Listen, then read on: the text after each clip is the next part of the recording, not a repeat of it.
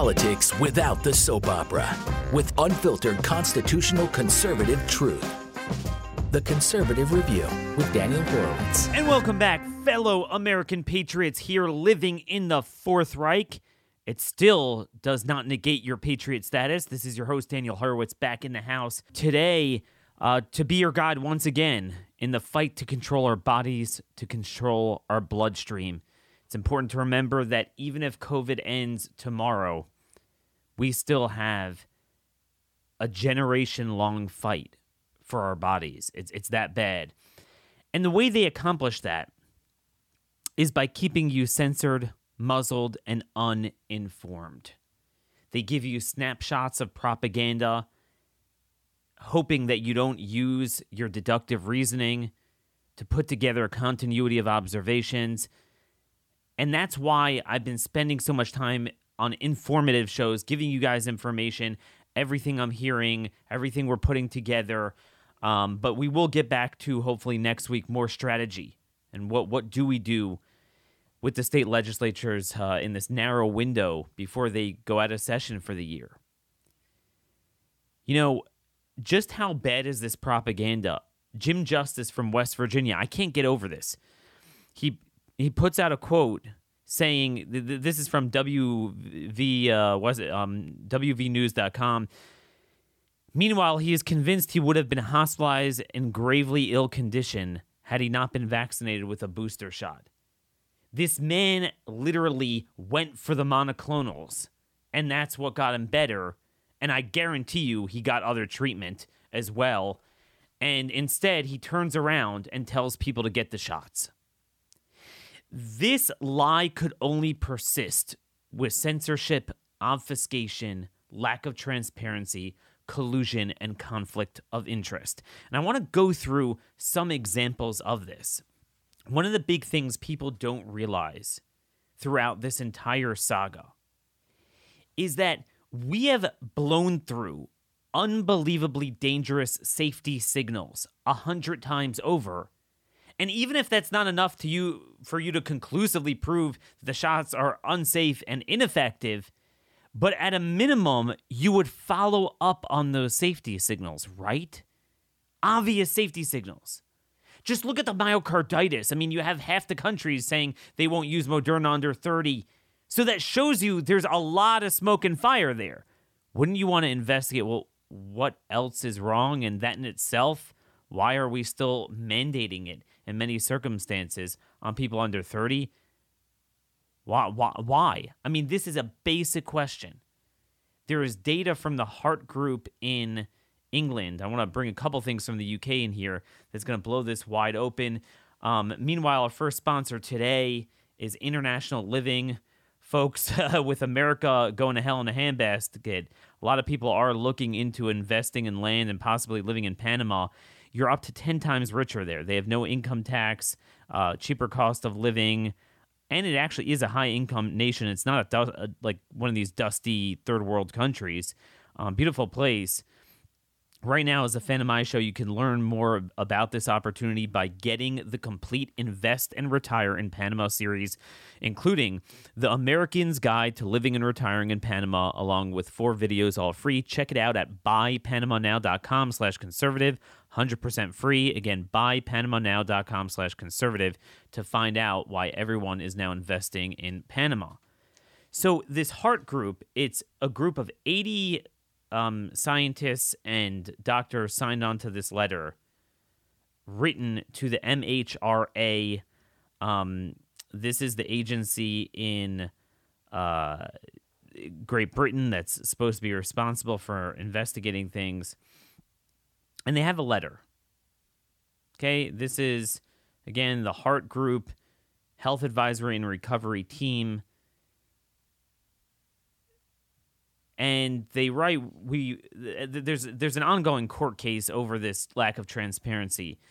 We write to demand an immediate, urgent investigation to determine whether the COVID 19 vaccines are the cause of significant numbers of deaths seen recently in male children and young adults. We also request that anonymized data and information known to be available, known to be available, showing how many children have died following a COVID 19 vaccine, and within how many days be published for full transparency in the public interest. And again, th- this is stuff that you would do this with an optional product, certainly something that is marketed, coerced, changes society, and we don't know basic things after blowing through safety uh, signals. On Thursday, January 13th, at a hearing in the High Court in London, evidence was presented showing a significant increase in the number of young male deaths following the rollout of COVID 19 vaccinations. Um, so basically, they took the five year average between 2015 and 2019. Now, when you're talking about um, the age cohort they're studying, okay, 15 to 19 year olds, teenagers it's very easy to see a sudden burst in deaths because not too many 15 to 19 year olds drop dead, right? I mean, it's a very small raw number data set in a given year. They note that between May 1st and December 24th, that coincides with the period of time when they were eligible at that age group for the vaccine there were 402 registered deaths in 15 to 19 year old males, 65 more than the 337 year, 30, 30, 337 of the five year average. Now, you know, again, the raw numbers are always small at that age, as they should be, but that's a huge percentage increase. Okay? By contrast, among females, it was actually slightly down.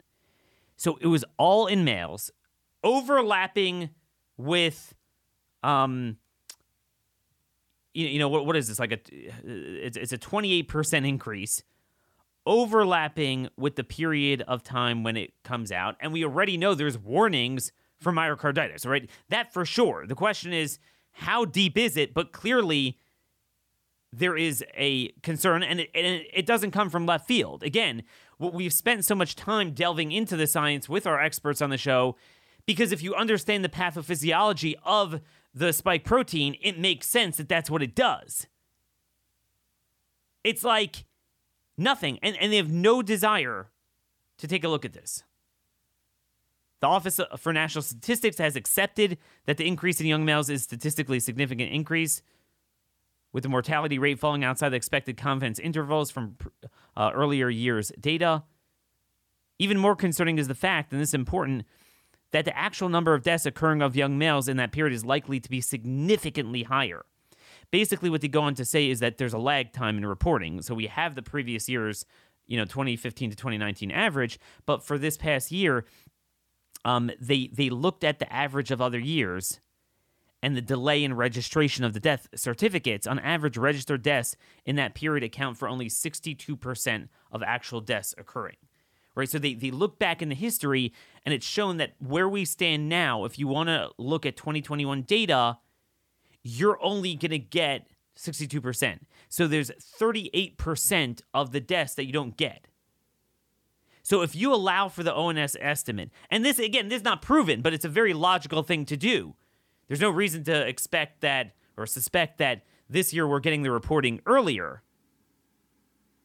So allowing for the ONS estimate, the 65 excess male deaths could represent 105 excess deaths of these young men.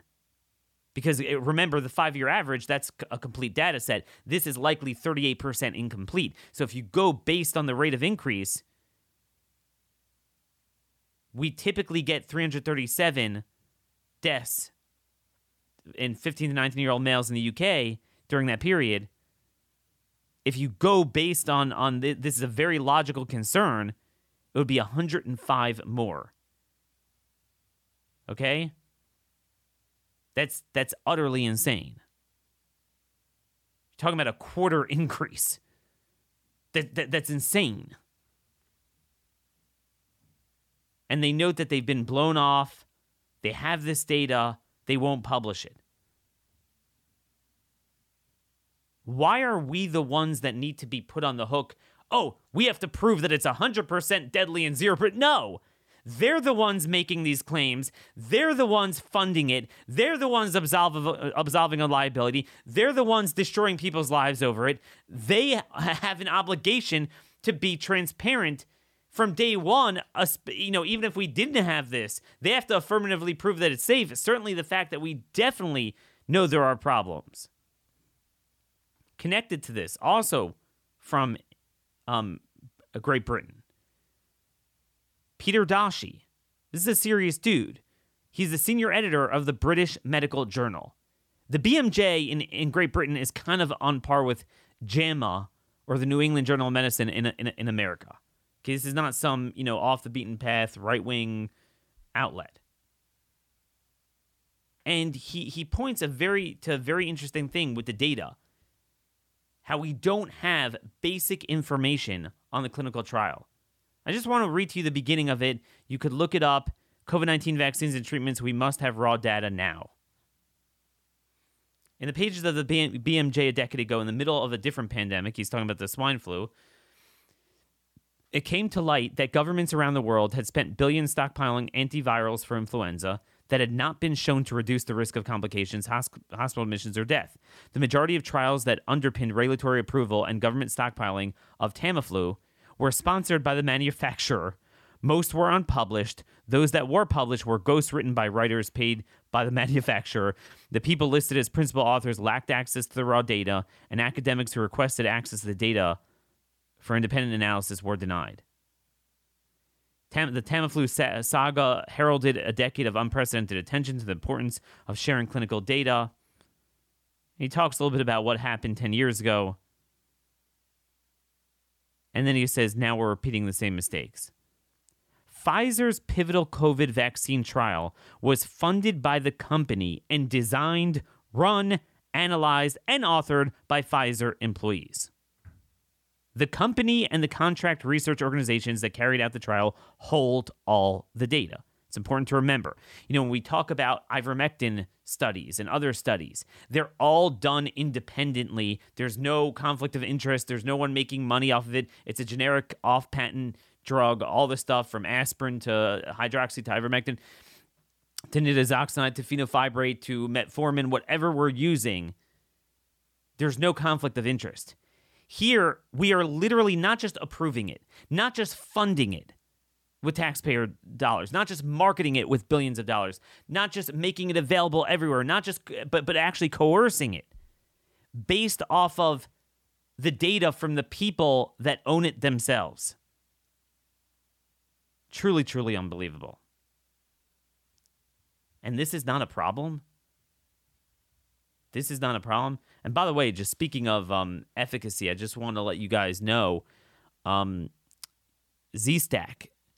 Uh, we're, we're proud to have be, be a sponsor for Dr. Vladimir Zelenko, one of the first doctors to actually understand how to treat COVID, understand the hydroxychloroquine was proven to help.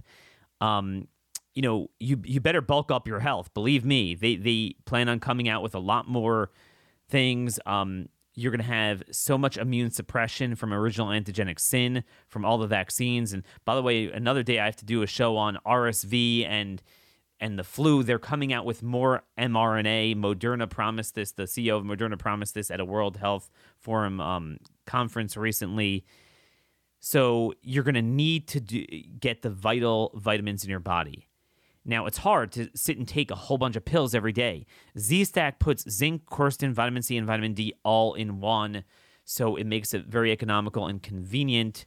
Um, if you go to zstacklife.com slash Daniel, that's zstacklife.com slash Daniel, then put in promo code Daniel, you get 5% off your first order.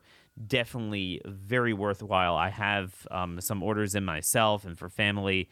Uh, very worthwhile, dosed properly. Um, so so again, Z Stack's the way to go. Um, but other people, they get to control, they get to market it. See, imagine if, if, if Zelenko got the government to mandate the Z Stack, that would actually have more science behind it. But they note that Pfizer has indicated that it will not begin entertaining requests for trial data until May 2025.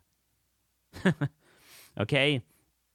And he talks about Moderna having the same problem, AstraZeneca as well. Underlying data for COVID 19 therapeutics are similarly hard to find. Talks about Regeneron. And then he doesn't even get into Paxlovid and, and Molnupiravir, but that's straight up. All we have is a press release. By the way, every day there's more news on Molnupiravir, Merck's drug. It is so, so bad. It, it's straight up. I mean, there's nobody who will tell you otherwise. There's no other side to that story. There's literally no other side to it, yet they approved it anyway. If you trust that, you're insane. Oh, but the vaccines and, and Pfizer's drug, and you know, they smell like a rose. Journal editors, systematic reviewers, and the writers of clinical practice guidelines generally obtain little beyond a journal publication, but regulatory agencies receive far more granular data as part of their regulatory review process. In the words of the European Medicines Agency, former executive director and senior medical officer, relying solely on the publication of clinical trials in scientific journals as the basis of healthcare decisions is not a good idea. And he was talking about just basic ones, not universally mandated things. And he talks about the scope of the data that's missing out there transparency and trust. Big Pharma is the least trusted industry. At least three of the many companies making COVID 19 vaccines have passed criminal and civil settlements costing them billions of dollars. One pleaded guilty to fraud. Other companies have no pre COVID track record. You know, that's Moderna and BioNTech. I mean, it, this is basic, basic transparency questions. It's unbelievable. Pharmaceutical companies are reaping vast profits without adequate independent scrutiny of their scientific claims. The purpose of regulators is not to dance to the tune of rich global corporations and enrich them further. It is to protect the health of their populations. We need complete data transparency for all studies. We need it in the public interest, and we need it now. Again, this is the senior editor of the British Medical Journal. Okay, this is this is a big deal. But then, folks, let's take it to the next level all of the censorship, every one of my articles.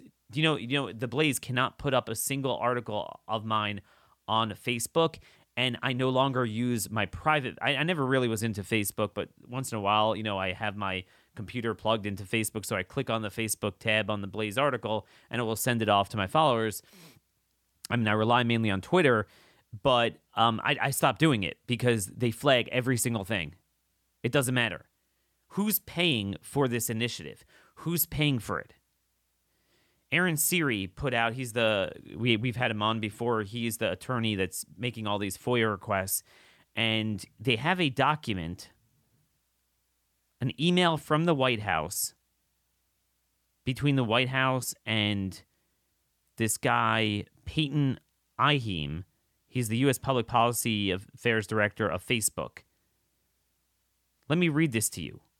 We wanted to let you know about a new initiative. This is from, by the way, from June 2021, June 15th. We wanted to let you know about a new initiative, the Alliance for Advancing Health Online, that Facebook launched last week along with partners at Merck, the World Health Organization, the World Bank, the MIT Initiative on the Digital Economy, Sabin Vaccine Institute, CDC Foundation, the Bay Area Global Health Alliance, and the Vaccine Confidence Project at the London School of Hygiene and Tropical Medicine. Facebook and Merck are contributing 40 million to the initiative, which is focused on advancing public understanding of how social media and behavioral sciences can be leveraged to improve the health of communities around the world. Um, we're especially excited about the effort because it builds on some of our campaigns with partners to date. And what it demonstrates is a seamless nexus between big tech, the media, all the pharmaceutical companies, the World Health Organization, and the CDC. The CDC Foundation, by the way, is a congressionally created entity. It's supposed to be the nonprofit arm of of the CDC, but it's completely funded by Pfizer and all of the of the institutions. So the regulators both the regulators of the drugs, but also those responsible for the public health measures and then going too far with it and violating the Constitution and mandating stuff on our bodies. Guess what? They're funded by the very people creating it. So they get all the angles. So the next time some dunghole phony rhino governor stands up there and says, oh, a private business could mandate this on you. Dude, there's nothing private about it. It's all brought to you by the government seamlessly working together. It's government created speech. And that's why, you know, I'm I'm all for a private entity um having the right to say I'm going to discriminate. But, you know, and and and uh, we're not going to allow conservatives on to post things. But A, you know, we do have anti-discrimination laws and if you're going to have them, you have to apply them evenly, but more fundamentally, it's it's not private. It's all being done. I mean, Biden publicly admitted he called upon uh, Facebook and, and others to censor. So you could only imagine privately the extent of what they're doing together. That is government regulated speech. That's not private. Does this sound like a movement that you can trust? Think about it. Even the stuff that we take apart and show how they're misleading you, even that often relies on data that could have totally been cooked. It's the ultimate conflict of interest. That's where we are with this. That's why you're never going to see an investigation into anything that points to negative safety signals about the shots. You never will. It won't get funded, it will get censored. Could you imagine? I, I know so many personally, we had one on the show, that very smart entrepreneuring scientists that want to embark on something, a study that's not even that expensive. Okay, very easy. Sometimes it's a data analysis. It's not like a very heavy genetic sequencing that has a lot of uh, overhead, but you got to get it published somewhere. It doesn't matter how impeccable your study. I- I'm just saying, let's say tomorrow, I'm not saying this is true, I'm just speculating. Let's say there would be a smoking gun pointing to terrible um, reproductive health problems from the shots. Okay? And let's say it's ironclad, 100% done properly. Do you think that is that's going to get published anywhere? No, the smarter you are. See, sometimes like, you know, I've like anyone else, I have better content some days than others. It's the best content that gets zapped online um, because it's unassailable, because it's true.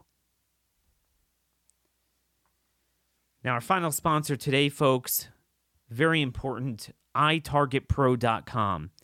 With ammo so expensive, and every time at the range you could blow hundreds of dollars worth of ammo, what if I told you in the privacy of your own home, you could go and practice your sight alignment, your picture alignment, your trigger control, even practice drawing from the holster.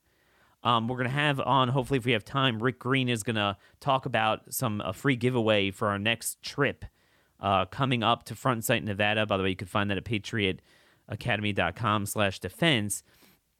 Um, you're going to learn a bunch of muscle memory. How do you practice that in a cost effective way?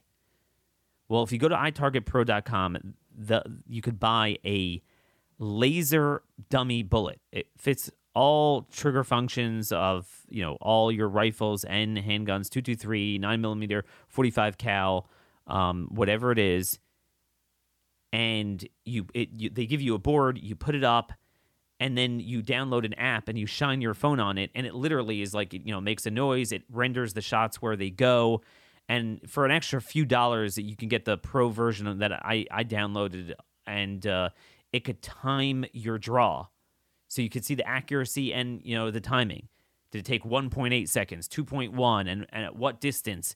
It's it's really terrific. It's a lot of fun and it's very accurate. So again, go to itargetpro.com, offer code CR for 10% off free shipping. You make back the money after one training session. That's the letter I, targetpro.com, offer code CR. Now, before we bring on our, our guest today, I just want to um, touch on another issue to make sure we have time for for this. Yesterday, the Supreme Court ruled eight to one with the lower uh, DC appellate court that Trump must submit his documents that are showing communication and advice that he got during January 6th uh, from different advisors in the White House. He must submit it to this, uh, you know, select committee on January 6th to Congress. I just want to say, you know, if you look broadly at what's going on in the country, up is down, down is up, fundamental rights are flipped on their heads. Each branch of government violates its purview. So now you have a scenario where courts act like legislatures and legislatures act like courts. So, you know, the, the legislature can now be a court. If you have a criminal charge against Trump, then get a criminal charge and that the court deals with that. If it's Congress, that's legislative and it's political. Another branch of government is not subject to your, you know, your your, your stuff. This is a very dangerous violation of separation of powers, and this is the buddings of a banana republic. One of the things we don't do in this government is have the subsequent administration or a subsequent uh, Congress, you know, in in be able to take apart the previous administration. Now, if they did something overtly criminal, again, that's for the courts. No one, no one's above the law. But the point is that that they should get the, you know, if he d- did something unlawful, then charge him for doing something unlawful. But the fact that the other branch of government could demand your um, communications with your advisors, that that's bull. That is a very dangerous precedent. Um, you know, thought crimes. I'm a big Article 1 guy. I believe, as Madison did, that legislature predominates. They hold the cards, but they don't use the power they do have, and then they try to grab the power they don't have. They, they kick all the policy to the courts, and then they take the power of the courts to almost be like a criminal um, adjudicator. Doesn't make any sense. And it's, it's an extremely dangerous precedent, but only Clarence Thomas would have overturned the lower court and put an injunction on it. Once again, you see a garbage Supreme Court.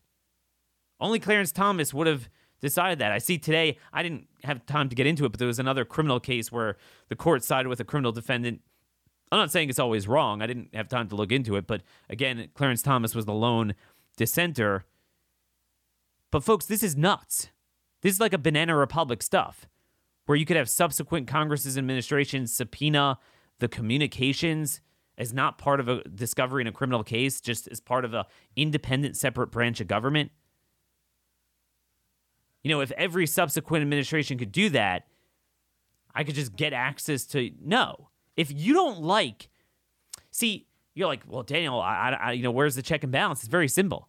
Congress has the power to legislate. Congress has the power to control the purse. So Congress, if they wanted, let's say you have a president that they want to gain access to their advisory emails, they can say, well, until you hand over the emails, we're not going to send you a budget bill. We'll have a government shutdown. And the people will decide who's right, ultimately, based on po- popular opinion, the elections. But that's your leverage. You could defund the office of the presidency and make it harder for him to hire people. Congress controls that. But the president has the right to take advice and communicate with people whom he wants to communicate with. You don't control that. You don't control that. The president controls his staff.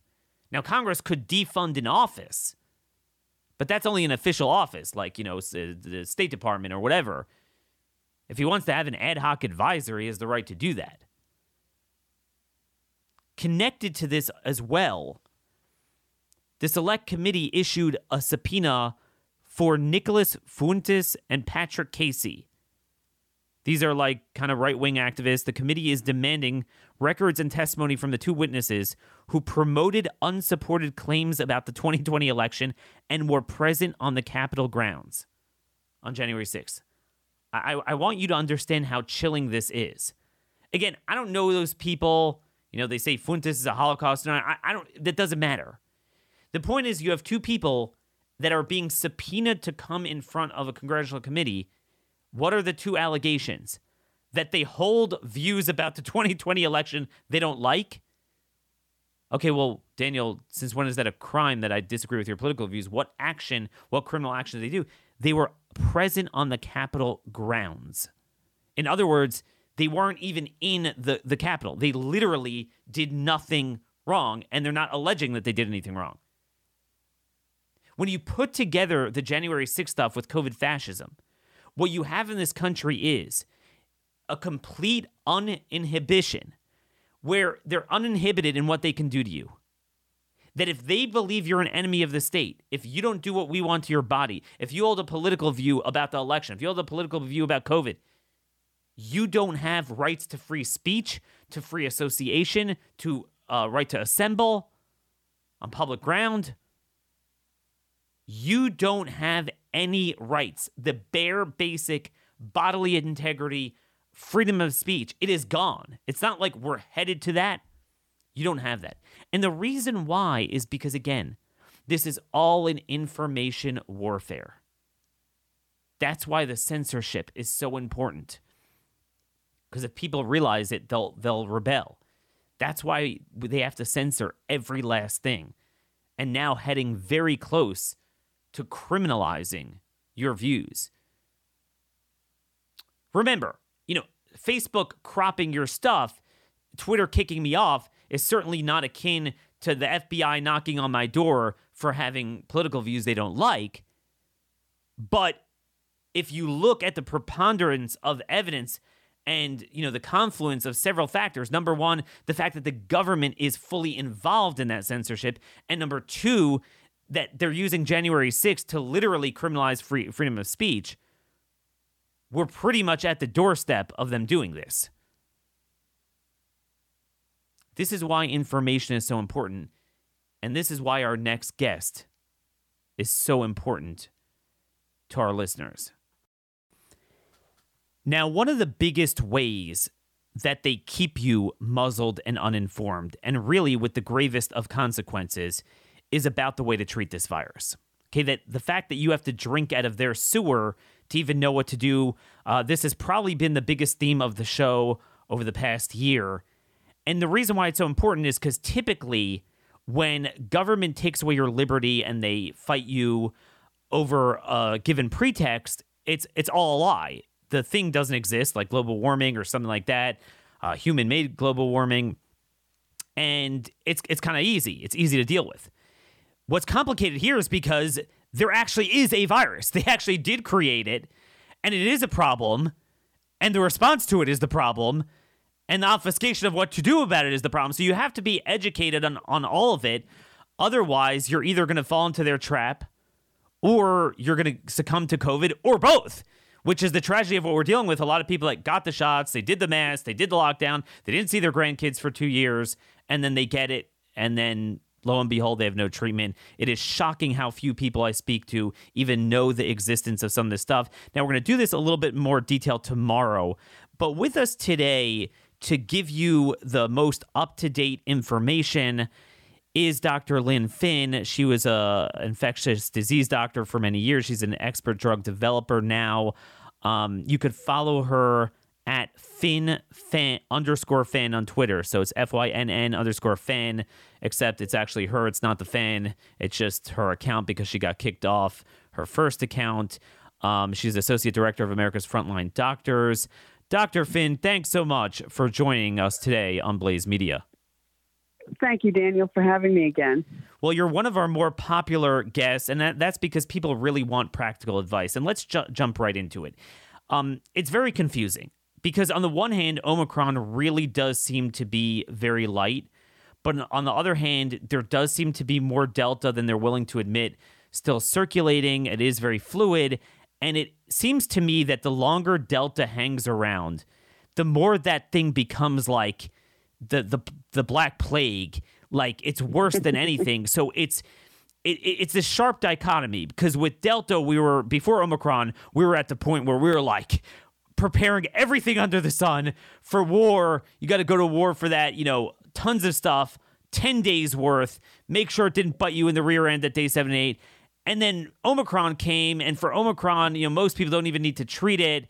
Um, they'll get through it fine. There are some ways of treating it first step how do we know how does the average person listening know in those first few hours and days whether they have omicron or delta Well, let's be clear. The only way to confirm it is diagnostically, and, and we can't sequence every single positive COVID or suspected COVID test. There are ways of doing PCR that gives you an indication, but I am fully against a single assay diagnosis. I've always been against it. It's not something that that is uh, even, you know, it's not. I can't even think of the word right now, but you do not use a single assay to make a diagnosis for anybody. Clinical presentation is highly important and an entire clinical picture is important. And, and in the case of Omicron, we can sort of get an idea without the diagnostic whether it's Omicron or not based on its initial presentations and how it transpires. Um, with Delta, yes, you're right. It, it, is still quite prevalent, but it's losing ground by the day, which is good news. Um, we're finding a lot of it's more geographical. Uh, Omicron is so so much more transmissible that it will take over um, as the dominant uh, variant of concern, as they as they like to put it.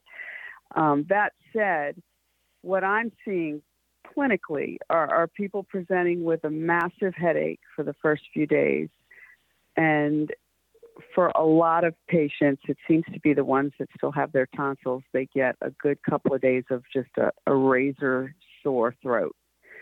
And the good news with Omicron is it does stay in the upper respiratory tract versus the lower respiratory tract, which is where most of our our uh, issues are with um, Delta.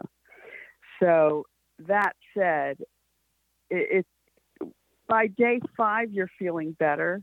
By day eight you're done, and then we're seeing a phenomenon occur quite often in a lot of these Omicron patients where they start spiking a fever by day nine, and then they don't feel very good. And the problem is, and I'll tell you exactly what the problem is because I'm dealing with it in numerous cases right now. The problem is these patients start maybe having shortness of breath, maybe feeling a little bad, fever.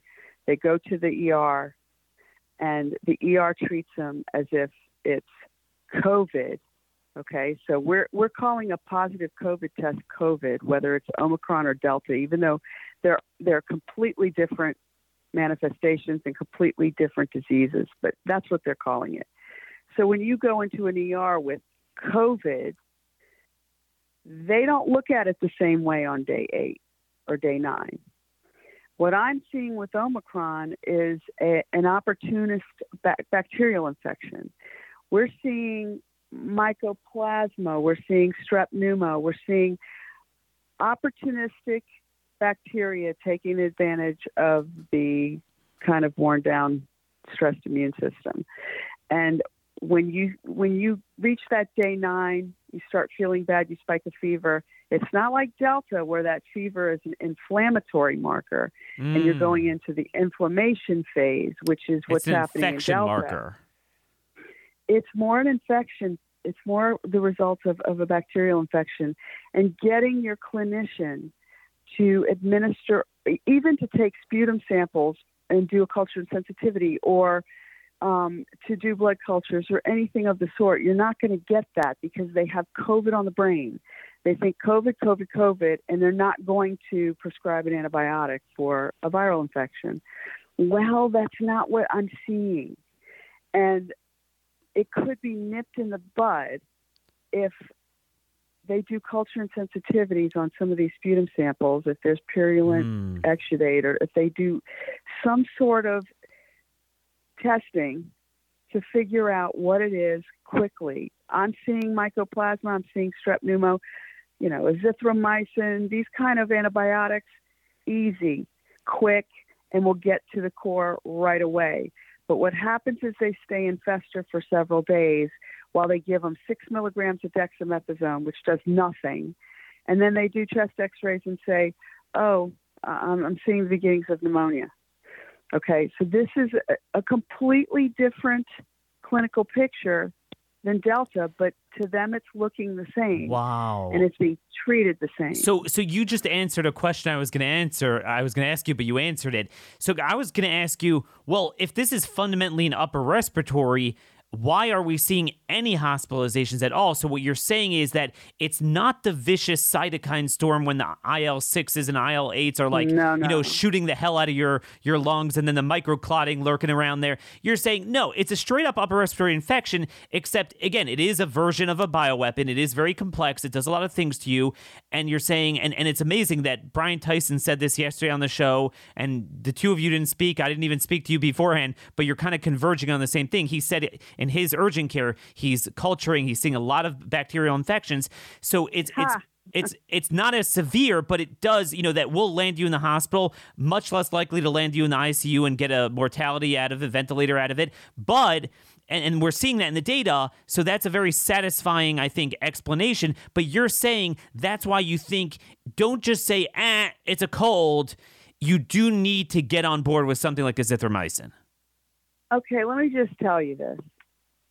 In the past, prior to COVID, when you when you presented in this way, you went to your doctor, you went to a, a little doc in the box, you went to an urgent care, you went to, you know, something other than the hospital ER, because eh, I feel like I'm getting an upper respiratory infection. I'm going to go see what's going on.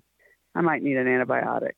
I mean, that that's very typical. It's typical of flu as well.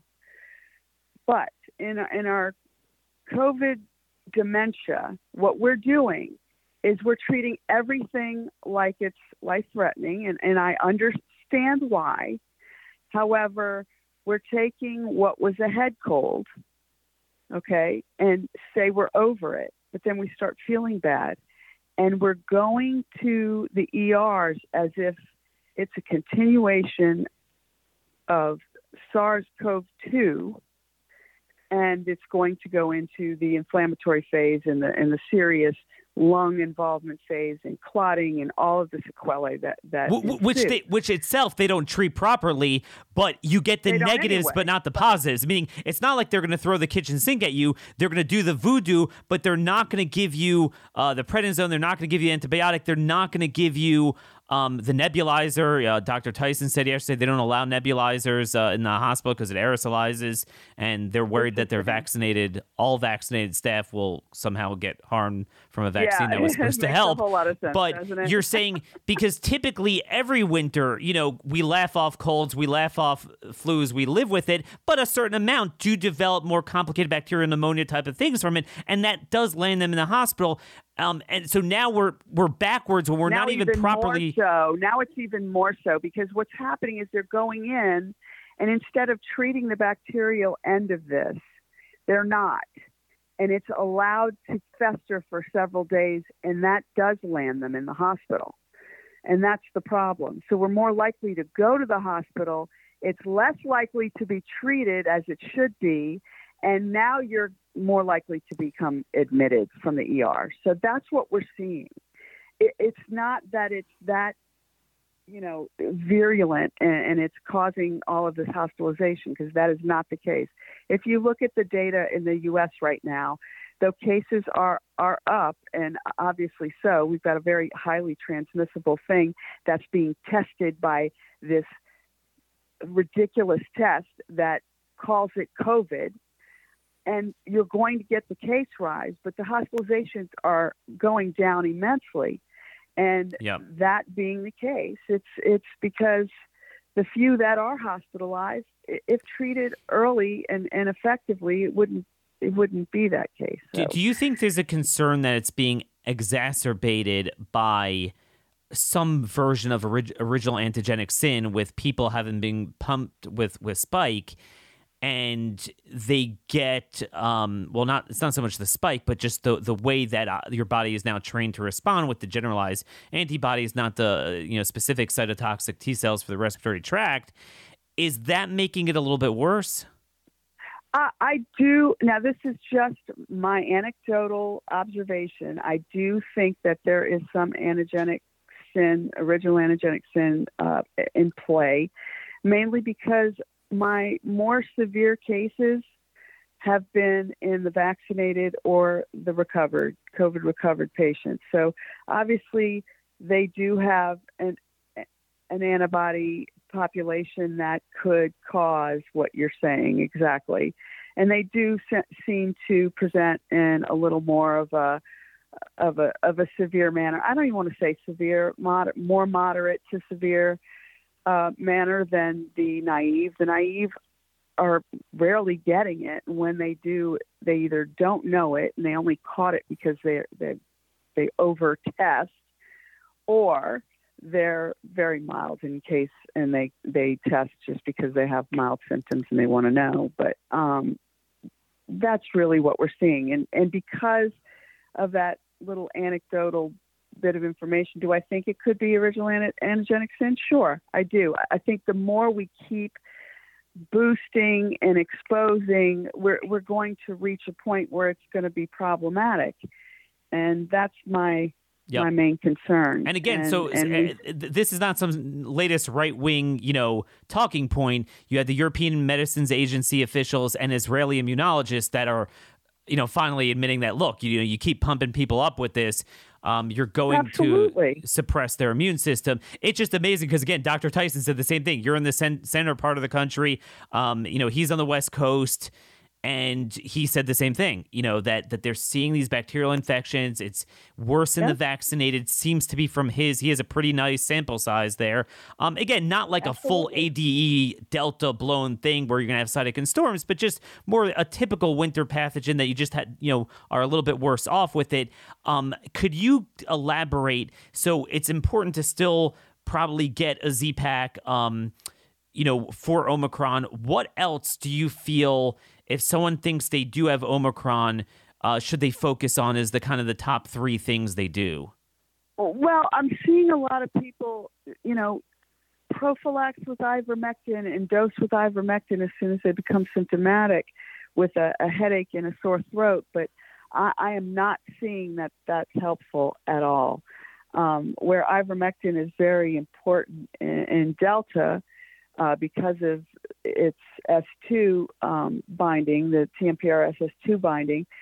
I'm not seeing that with Omicron. I, I, it's a very, very poorly fused and unfused vaccine because I mean, not vaccine, a virus because the mutations in the spike has minimized its ability to fuse. And because of that, it requires a lot more ACE2 to bind and to even take hold and proliferate. So, because of that, we are seeing a, an age dependent kind of virulence. You will see it in, in the elderly more often and, and a little more severe because it does, rec- if, if you do have a lot of ACE2, then you're, it's going to fuse efficiently. But without it, in a, in a normal, healthy human, it's not going to fuse very well. So, for that reason, I'm finding if you really feel the need to treat it early on, that hydroxychloroquine is, is working much better. Ivermectin is not very effective in, in treating Omicron early on. And I'm finding that if you keep your D levels up, add a little zinc, um, using some C twice a day, uh, and, you know, in my asthmatic patients, uh, I'm throwing on like toward the end after the sore throat subsides. Uh, I'm using uh, Advair twice a day, which is a long-acting beta salmeterol and a fluticasone, which is a, a steroid, just to for my asthmatic patients, just to prevent it from Got it. from. Got it. So you're saying there's there's less ACE two binding, n- no 2 binding really. So it's not so much an ivermectin thing. And then for the inflammatory, thank God, you know, most aren't getting to that. So you don't really need the ivermectin for that, assuming you, you're confident you have Omicron. Obviously, if you think you might have right. Delta, you should. So you're saying what many other doctors, you all seem to be converging on this based on the uh, pathophysiology of Omicron. Hydroxy is now kind of coming back as the as the bigger player if you want to treat it. I noticed you didn't talk about any anticoagulant. Are you are you guys pretty confident that Omicron yeah. is not a candidate for aspirin and nattokinase and things like that? Yeah, I, I've not seen any evidence that that it affects clotting in any way. There's no real uh, platelet aggregation. There's there's none of that, and and it has to do with there are 30 spikes in the uh, 30 mutations in the spike protein. Uh, there are some deletions that are very key, and this also lends to the fact that it is, in my opinion, it is not a mutation of the Wuhan SARS CoV 2. It's not a mutation of Delta. It's not a mutation of Alpha. Um, if I had to guess, it, it, it, was it was synthesized in a laboratory, and if I had to guess even further, it probably preceded uh, mm. Any of this because it, it's it does, however, confer immunity to all of the variants that we've seen so far once you get Omicron. So, yay, it's almost like, you know, a, a, a gift from from God, a, a and, natural and, and. And isn't the telltale sign the fact that it, despite it being more like a cold, it does have some of the signature SARS-CoV-2 bioweapon bizarreness, like the bizarre muscle aches? Oh yeah, you get the muscle aches, which is bizarre. Some people are getting completely clogged ears or loss of hearing for a short time, but not the loss of taste and smell. Um, yeah, it, it's definitely a Frankenstein. There, it, it yeah. does rear its ugly head in that way because it, it's unexpected, and it, and it there's no rhyme or reason with whom it does what to at what yeah. time.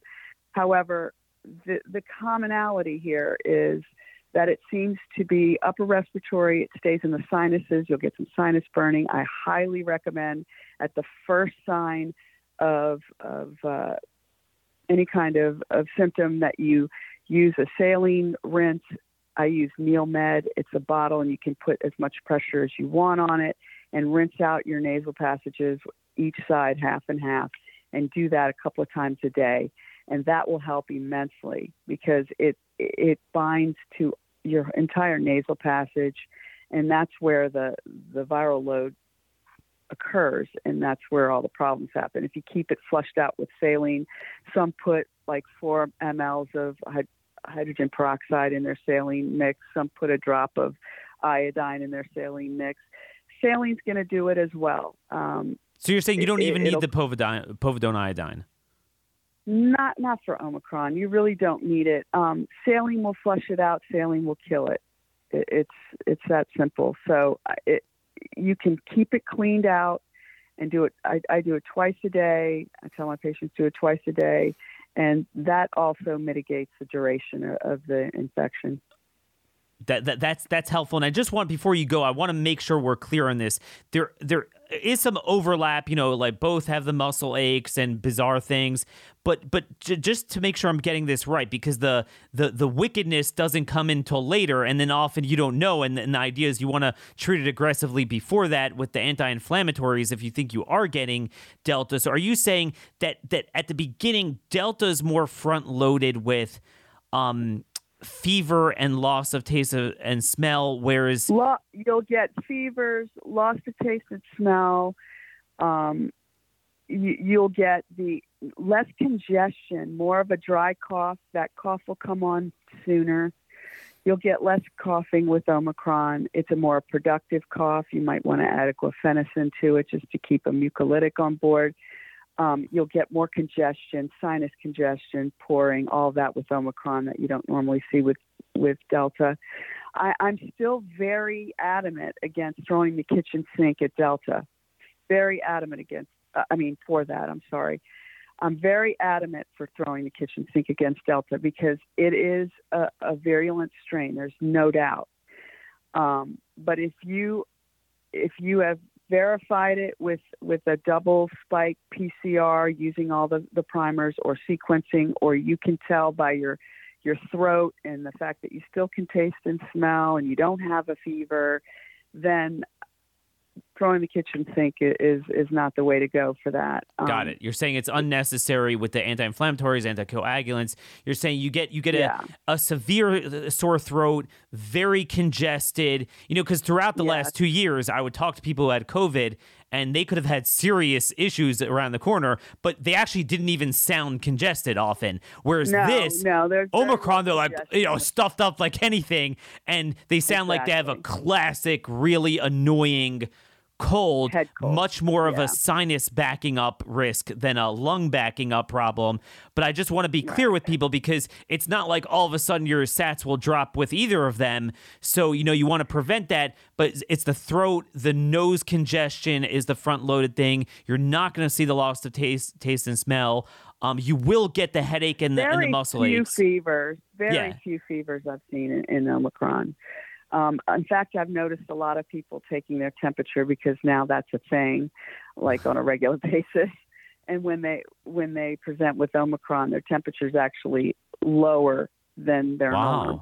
And and I've seen a lot of that. And, and, and to be clear, a lot of times you with a cold, I have this all the time with a cold. Um, I think I have fever. I feel like I have fever. You kind of have the sick, you but you don't. With with a typical yeah. rhinovirus, it's often common. So you might feel like you do, but take your temperature if you're not seeing that fever. So then, yeah, it's more likely um, going to be Omicron. Uh, just real quick, in, in terms of th- there are people clearly still getting Delta or whatever the hell it is um, and they're getting the the pulmonary, they're getting the cytokine storm. Could you just briefly give an overview? Because uh, you're always at the cutting edge of this, always trying to find what works at a given moment. Um, thank God it's increasingly less often, but it is needed. There are people in trouble. Um, what are some of the things that you're finding clinically that has some research to back up, back it up that works with the the cytokine storm, the pulmonary fibrosis, the the I mean what we've noticed yeah. and, and they do have literature behind it is we're seeing that uh, cyproheptadine's been very, very important leading into the inflammatory phase um, in preventing histamine degranulation and that whole complement cascade of causing cytokines, basically.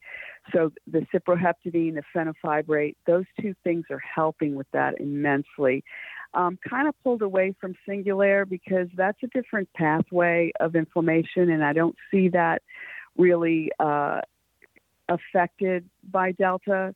So I pulled away from the montelukast, but the fenofibrate, the cyproheptadine, definitely. And in the more advanced cases, because you're always getting cases of people who are saying, I'm really sick, I'm on day eight, and I didn't do anything about it all this time. And you ask them, you know, uh, are you at least supplementing D? Do you blah, blah, blah? No. So, it, I mean, it's two years into this, people. You have to do the basics. You have to take control of your basic health. Um, cut out the sugars. Increase your D3 supplementation. Make sure there's K2 on board. Uh, take C every day during flu season. Why not? Take zinc during flu season. Why not? These things you can control. And that way, you know, we're finding later in the disease when fibrosis is set in, I, I am seeing some some po- positive uh, fibro- fibrotic reversal with metformin use.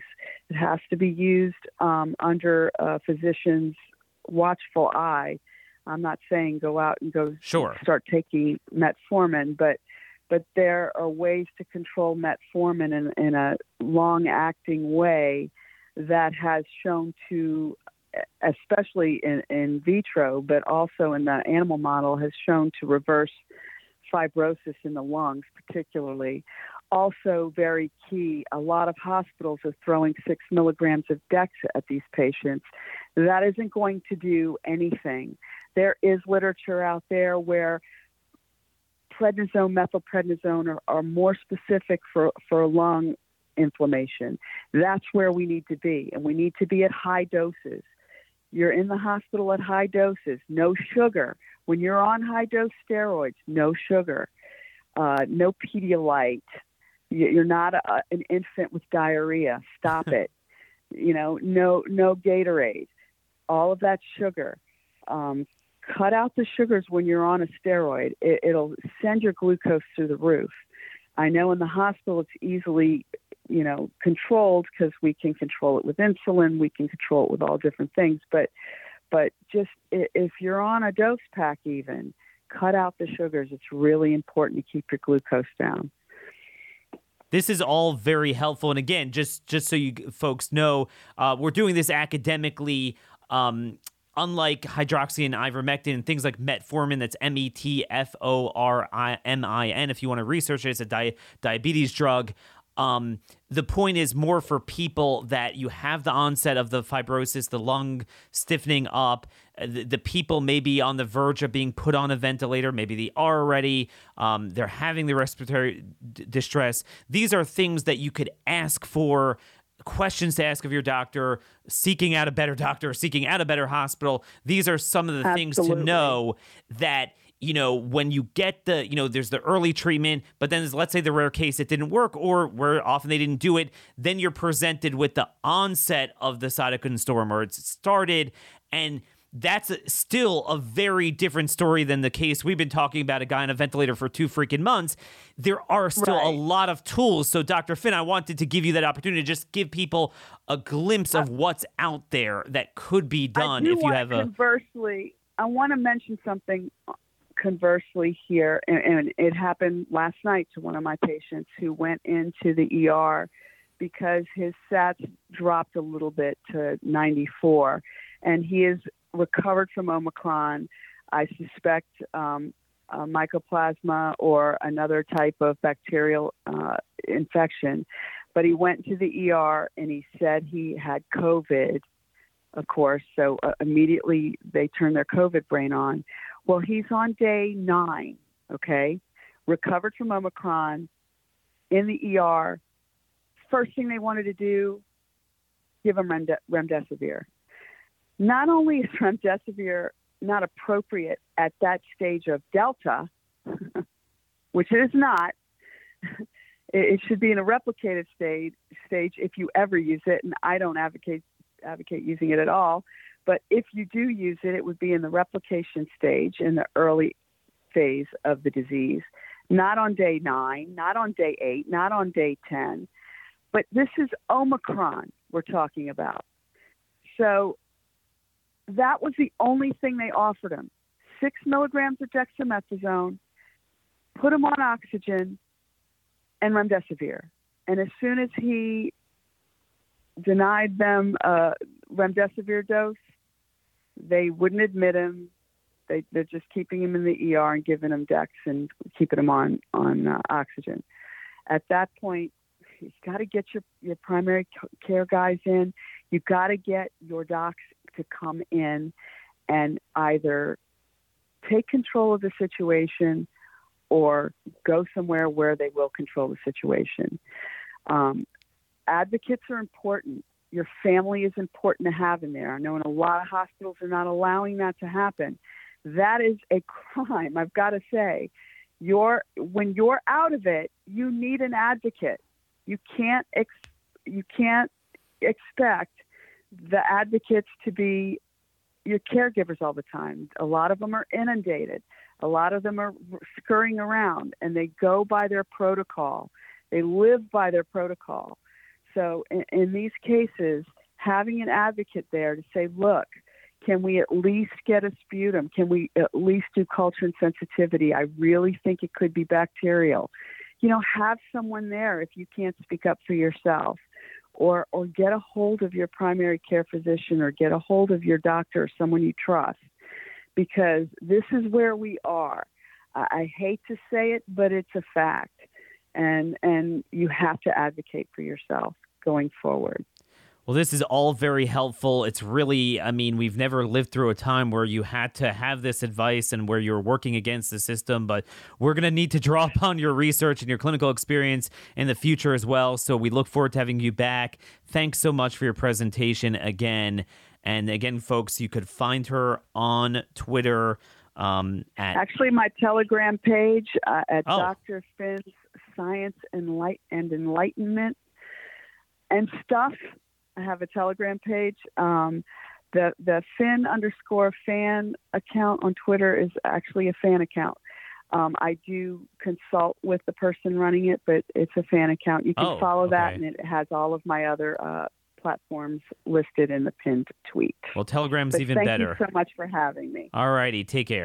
So again, folks, that was Dr. Lynn Fynn. Very, very helpful, practical advice, um, and academic advice as well. You know, some of that you can't do on your own, but at least that you understand the scope of what to do early stage, and then if you know, unfortunately, you get to that moderate, more severe stage, uh, different things to ask for. And I just want to say, you're going to find the commonality of the experts that we actually use that are the ones, the only ones that are actually engaging in science is that they're not dogmatically stuck on one thing like the other side is to the gates of hell. The reason why I call Lynn all the time is because she's constantly at the cutting edge. If she sees a, a, a change in the trend of presentation of symptoms, of what it's responsive to, like, yeah, I don't think this thing, you know, she wasn't so into singular. I don't think that works anymore. This thing really seems to respond she'll she'll go on that. She was like, you know, Omicron, hydroxy seems to be more of the deal. Um, not so much ivermectin because the way it enters the cells. This is what real science is all about, and this is what we're going to continue to do. Now we're going into overtime today. Um, first time ever that I can remember. We're gonna have two guests on because it's a really exciting offer. Uh, you know, just kind of to move on to something lighter, very very heavy show. Want to move on to something lighter. Um, I mentioned to you guys that my buddy Rick Green is putting on more of these training, Constitution and handgun defense training at Front Sight, Nevada. Uh, February 20th is the next one. I'll hopefully be at the March 13th one. We have uh, dates in May and June as well. The best training you'll ever get. And don't tell me you don't need it because you do. There's almost nobody who knows how to properly draw and shoot in a defensive situation, and it's a lot of fun as well. You get to meet great people. Um, but there's a great offer I want to to give you guys today. So we have a none other than Rick Green himself of Patriot Academy on the line. Hey Rick, how you doing today? Daniel, doing well, man. You are a national hero, brother. I appreciate the truth that you put out every day. Thanks for what you're doing. Well, I, I definitely appreciate that, and I appreciate the vacations you've given me over the last year, meeting great people, get to meet people from my audience I never got to do um, under such great circumstances. Uh, so you have a, a trip coming up. You go to patriotacademy.com slash defense um, to find out all the information there. All right. What do you have to offer the best audience in the world? Well, as you know, and as your audience knows, we've had so many of them come with us, and such great people, patriots that love the country, love the Constitution, uh, just want to do right by their family and, and preserve freedom for their kids and grandkids. Those are our kind of folks, and uh, we've had so many of them come out with us for the training. It's a wonderful time of fellowship, the best instructors on the planet. Most of the people that come with us have either never shot or they've certainly never had any real training. And so, anybody that's intimidated by that, don't be. We're, we're really, really good at this and uh, and and I've I've not had after 5,000 people coming with us, I've not had one person say, "Wow, I wish I hadn't done that. Give me my money back," or "I wish I hadn't done that. Y'all aren't good." Every one of them says that was amazing. Uh, I feel comfortable with my firearm now. I'm confident to defend my family.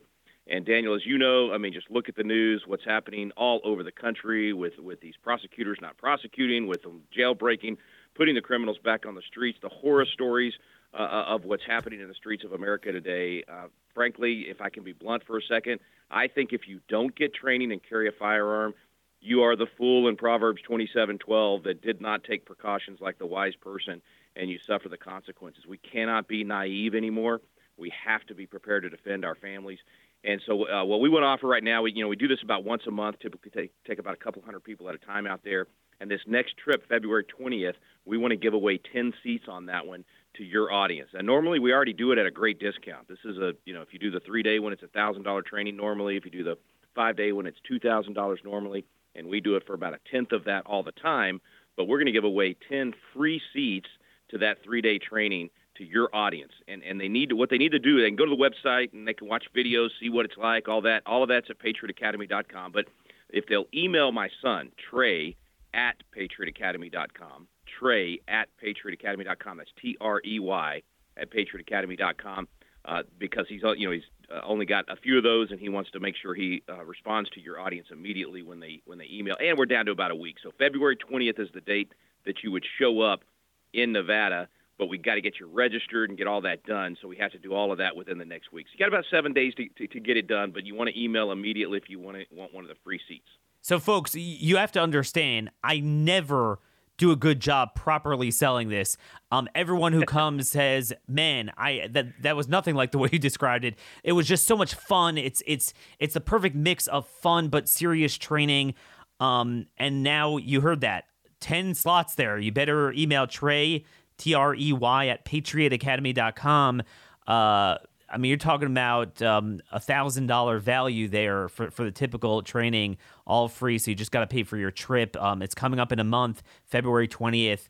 So make sure you take advantage of that. Unfortunately, I won't be able to make it out then, but I will be there the the March 13th trip. Uh, real briefly before we close up, Rick, um, just to describe some of the scope of what you do at Patriot Academy, some of your programs and and agendas and strategies that speak to what's going on in the country now. I appreciate that, Daniel. This is, you know, the constitutional defense course is just one of many things that we offer to folks. Our whole mission is to equip and inspire citizens to defend liberty and preserve liberty for the next generation. Our flagship is a youth leadership program, which is a, a 16 to 25 age range. We do that in state capitals across the country and gives them a chance to live the life of a legislator and really learn what it means to have a good constitutional republic. We teach founding fathers philosophy and constitutional jurisdictions. Our graduates are, are serving all over the place now. It's a really successful program. And then we have a Constitution Coach program where we now have, I don't even know if you know how much this has grown. We're at almost 11,000 Constitution coaches across the country. So these are thousands of people hosting our Constitution class in their home or at their church or synagogue or at their library or somewhere in the community. And it's it's phenomenal what's happening because when you come together, you realize I'm not alone. There's other people that love the country, that love the Constitution, that want to restore this thing. And then you realize my gut was right. America has been a good nation. And then you realize there are things I can do in my community to be the catalyst to restore these things. So that Constitution program has exploded over the last two years. I really encourage people to sign up. It's all free, by the way. We give away our Constitution classes for free. We have donors that help make that happen. And our goal, Daniel, is to put 5 million people through these classes before the next presidential election. So we've only got, uh, what does that leave us? Uh, we're down to three years and uh, a lot of work to do, but we've had hundreds of thousands already go through, and it's exponentially growing every day. Everybody can learn more about it at patriotacademy.com perfect. And and again, the free trip to Front Sight Nevada for the Constitution and handgun defense training. Uh, Trey at patriotacademy.com if you want to be one of those 10 people uh, getting it a, a free, a totally free training. Uh, you just got to pay for the trip. This is what it's all about putting patriots together, sharing information. That's how you combat the muzzling, the censorship, the obfuscation, and ultimately the tyranny. Rick, thanks so much for joining us today. And we are out of time. Till tomorrow, God bless you all. And thank you for listening.